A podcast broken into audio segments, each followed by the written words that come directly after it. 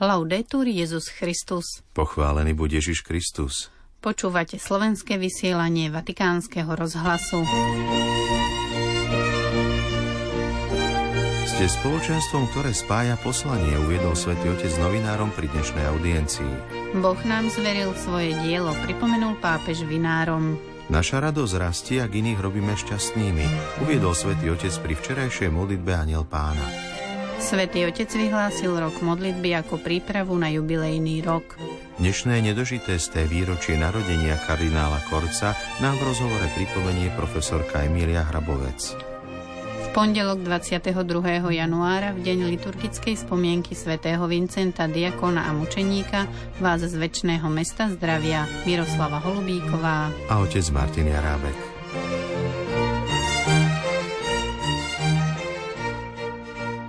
Vatikán. Vítam vás, aj keď ste tu doma. Týmito slovami privítal dnes pápež František novinárov akreditovaných pri Svetej stolici. Vo svojom príhovore poďakoval žurnalistom a dodal Ste mojimi spoločníkmi na cestách. Byť novinárom je povolanie, trochu podobné povolaniu lekára, ktorý sa rozhodol milovať ľudstvo tým, že lieči jeho choroby – Takto svojím spôsobom robí aj novinár, ktorý sa rozhodol dotýkať sa rán spoločnosti a sveta. Ich úloha je podľa pápeža náročná a spája dve veci. Na jednej strane poznať a rozprávať a na druhej strane pestovať bezpodmienečnú lásku k pravde. Svetý otec im poďakoval za ich obetavosť, keď pracujú často v nedeľu a vo sviatky. Pápež sa zamyslel nad otázkou, kto je teda vatikanista pripomenul slová novinára, ktorý nedávno oslávil 80 a veľa cestoval s pápežmi. Keď hovoril o svojej práci vatikanistu, opísal ju ako prácu, ktorá je rýchla až nemilosrdná, dvojnásobne nepríjemná, keď sa zameriava na takú vysokú tému, ako je cirkev, ktorú komerčné médiá nevyhnutne dostávajú na úroveň trhu. Za toľko rokov vatikanizmu, ako dodáva, som sa naučil umeniu vyhľadávať a rozprávať životné príbehy, čo je spôsob, ako milovať človeka – Naučil som sa pokore. Oslovil som mnohých božích mužov, ktorí mi pomohli veriť a zostať človekom. Preto môžem len povzbudiť tých, ktorí sa chcú pustiť do tejto novinárskej špecializácie. Na Margo informovanie o citlivých témach rímsky biskup dodal. Chcel by som ešte dodať. Jemnosť, ako tak často hovoríte o škandáloch v cirkvi. Bolo ich zopár a mnohokrát som u vás videl veľkú jemnosť, úctu, takmer, hovorím, zahambené mlčanie. Ďakujem vám za tento postoj. Vatikán. Pápež František prijal účastníkov konferencie organizovanej spoločnosťou Vinitali na tému Františková ekonomika a svet talianského vína, ktorá sa bude konať od 14. do 17. apríla v talianskej Verone. Vo svojom posolstve svätý Otec vyzdvihol ich postoj úcty nielen k prírode, ale aj ku každému jednotlivému procesu výroby vína, keď povedal Základné smery, ktoré ste si zvolili, ako sú starostlivosť o životné prostredie, práca a zdravé spotrebiteľské návyky, naznačujú postoj zameraný na rešpekt na rôznych úrovniach. A úcta je vo vašej práci určite základom – na kvalitný výrobok totiž nestačí len použitie priemyselných techník a obchodnej logiky. Pôda, vinič, procesy pestovania, kvasenia a zrenia si vyžadujú stálosť, pozornosť a trpezlivosť. Vatikán. Svetý Otec sa včera v nedelu Božieho slova na poludnie z okná Apoštolského paláca prihovoril týmito slovami. Dnešné evanílium rozpráva o povolaní prvých učeníkov – Pozvanie iných, aby sa pripojili k jeho poslaniu, je jedna z prvých vecí, ktoré Ježiš robí na začiatku svojho verejného účinkovania. Približuje sa k niektorým mladým rybárom a pozýva ich, aby ho nasledovali a stali sa rybármi ľudí. Toto nám hovorí dôležitú vec. Pán nás rád zapája do svojho diela spásy. Chce, aby sme boli spolu s ním aktívni, zodpovední a hlavní aktéri. Kresťan, ktorý nie je aktívny, ktorý nie je zodpovedný v diele ohlasovania pána, alebo ten, ktorý nie je protagonistom svojej viery, nie je kresťanom. Alebo ako vravievala moja stará mama, je kresťanom zakalenej vody. Sám o sebe by to pán nepotreboval, ale robí to napriek tomu, že to obnáša vziať na seba toľko našich obmedzení. Všetci máme obmedzenia, máme hriechy, on si ich však vzal na seba. Pozrime sa napríklad na to, koľko trpezlivosti mal so svojimi učeníkmi. Často nerozumeli jeho slovám, neraz si nerozumeli medzi sebou. Dlho nedokázali prijať podstatné aspekty jeho kázania, napríklad službu. Napriek tomu si ich Ježiš vybral a nadalej im veril. Toto je dôležité. Pán si nás vyvolil za kresťanov. A my sme hriešnici. Robíme jeden hriech za druhým ale pán nám nadalej verí, verí v nás. To je od pána úžasné. V skutočnosti priniesť všetkým Božiu spásu bolo Ježišovým najväčším šťastím, jeho poslaním, zmyslom jeho jestvovania, alebo ako sám hovorí, jeho pokrmom.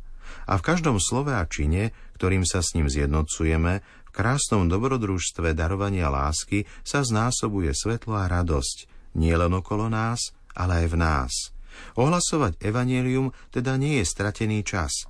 Znamená to byť šťastnejší tým, že pomáhame druhým byť šťastný. Znamená to oslobodiť sa od seba samých tým, že pomáhame druhým byť slobodnými. Ohlasovať evanielium znamená aj stať sa lepšími tým, že pomáhame druhým byť lepšími. Pýtajme sa teda sami seba. Zastavím sa občas, aby som si pripomenul radosť, ktorá vo mne a okolo mňa rástla, keď som prijal povolanie poznať Ježiša a svedčiť o ňom. A keď sa modlím, ďakujem pánovi za to, že ma povolal robiť iných šťastnými. A napokon, chcem, aby niekto prostredníctvom môjho svedectva a mojej radosti zakúsil, aké krásne je milovať Ježiša. Pana Mária, nech nám pomáha zakúšať radosť Evanielia. Po marianskej modlitbe svätý Otec vyhlásil rok modlitby ako prípravu na jubileum 2025. Nasledujúce mesiace nás privedú k otvoreniu Svetej brány, ktorým začneme jubilejný rok. Prosím vás o zintenzívnenie modlitby, aby sme sa pripravili na dobré prežitie tejto udalosti milosti a zakúsili silu Božej nádeje – preto dnes začíname rok modlitby, rok venovaný znovu objaveniu veľkej hodnoty a absolútnej potreby modlitby v osobnom živote, v živote cirkvy a vo svete. V tejto súvislosti pápež pripomenul publikácie dikastéria pre evangelizáciu a pokračoval. A neunavujme sa vzývať pána za pokoj na Ukrajine, v Izraeli a Palestíne a v mnohých iných častiach sveta – jeho nedostatkom vždy trpia tí najslabší. Myslím na tých najmenších, na mnohé zranené a zabité deti, na tých, ktorým boli odňaté láska, sny a budúcnosť. Cíťme zodpovednosť modliť sa a budovať pre nich mier. Napokon Petrov nástupca vyjadril solidaritu krajine Haiti. So zármutkom som sa dozvedel správu o únose skupiny ľudí na Haiti, vrátane šiestich reholníčok. Úprimne prosím za ich prepustenie. Modlím sa za sociálne uzmierenie v krajine a vyzývam všetkých, aby ukončili násilie, ktoré spôsobuje veľa utrpenia tomuto drahému obyvateľstvu. Vatikán Slovensko dnes si pripomíname z té výročie od narodenia osobnosti kardinála Jána Chryzostoma Korca. Pripomenie nám ho profesorka Emília Hrabovec, ktorá je členkou Pápežského výboru pre historické vedy a venuje sa výskumu vo vatikánskych archívoch. Celý rozhovor, ktorý pripravila Zuzana Klimanová, si môžete vypočuť na našej internetovej stránke. Kardinál Korec je e, celkom významná osobnosť, ktorú som mala možnosť a čest spoznať dvojako. Ako historik, cez historické štúdium, historický výskum, ako človek vďaka blízkemu aj osobnému vzťahu temer by som si dovolila povedať takému cérsko-otcovskému vzťahu, ktorý ma viazal ku kardinálovi Korcovi, za ktorý som Pánu Bohu veľmi vďačná. Dovolím si preto s spokojným svedomím povedať, že je to celkom mimoriadná osobnosť, nielen slovenských, ale aj univerzálnych dejín, cirkevných v prvom rade, ale aj celkom svetských.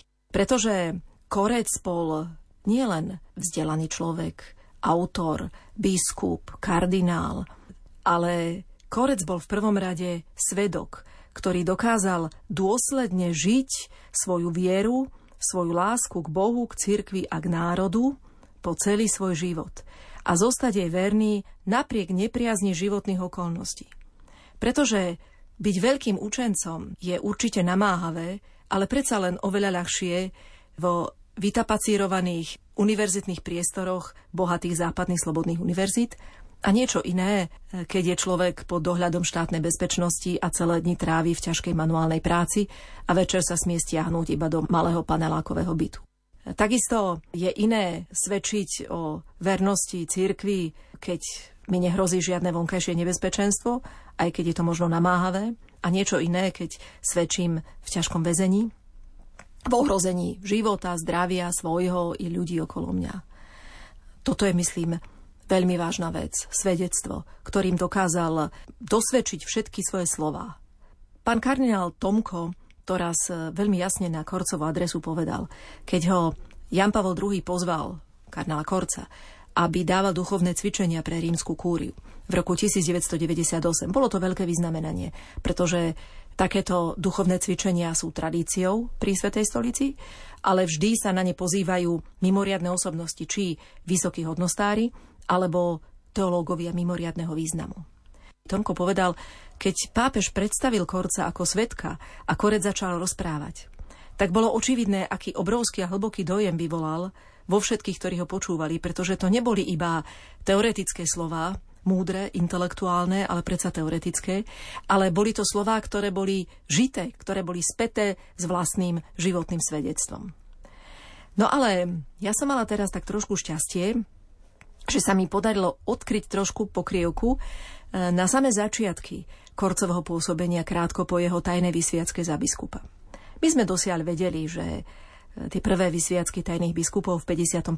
roku boli rozhodnutie cirkvy na Slovensku v mimoriadných podmienkach za mimoriadných okolností.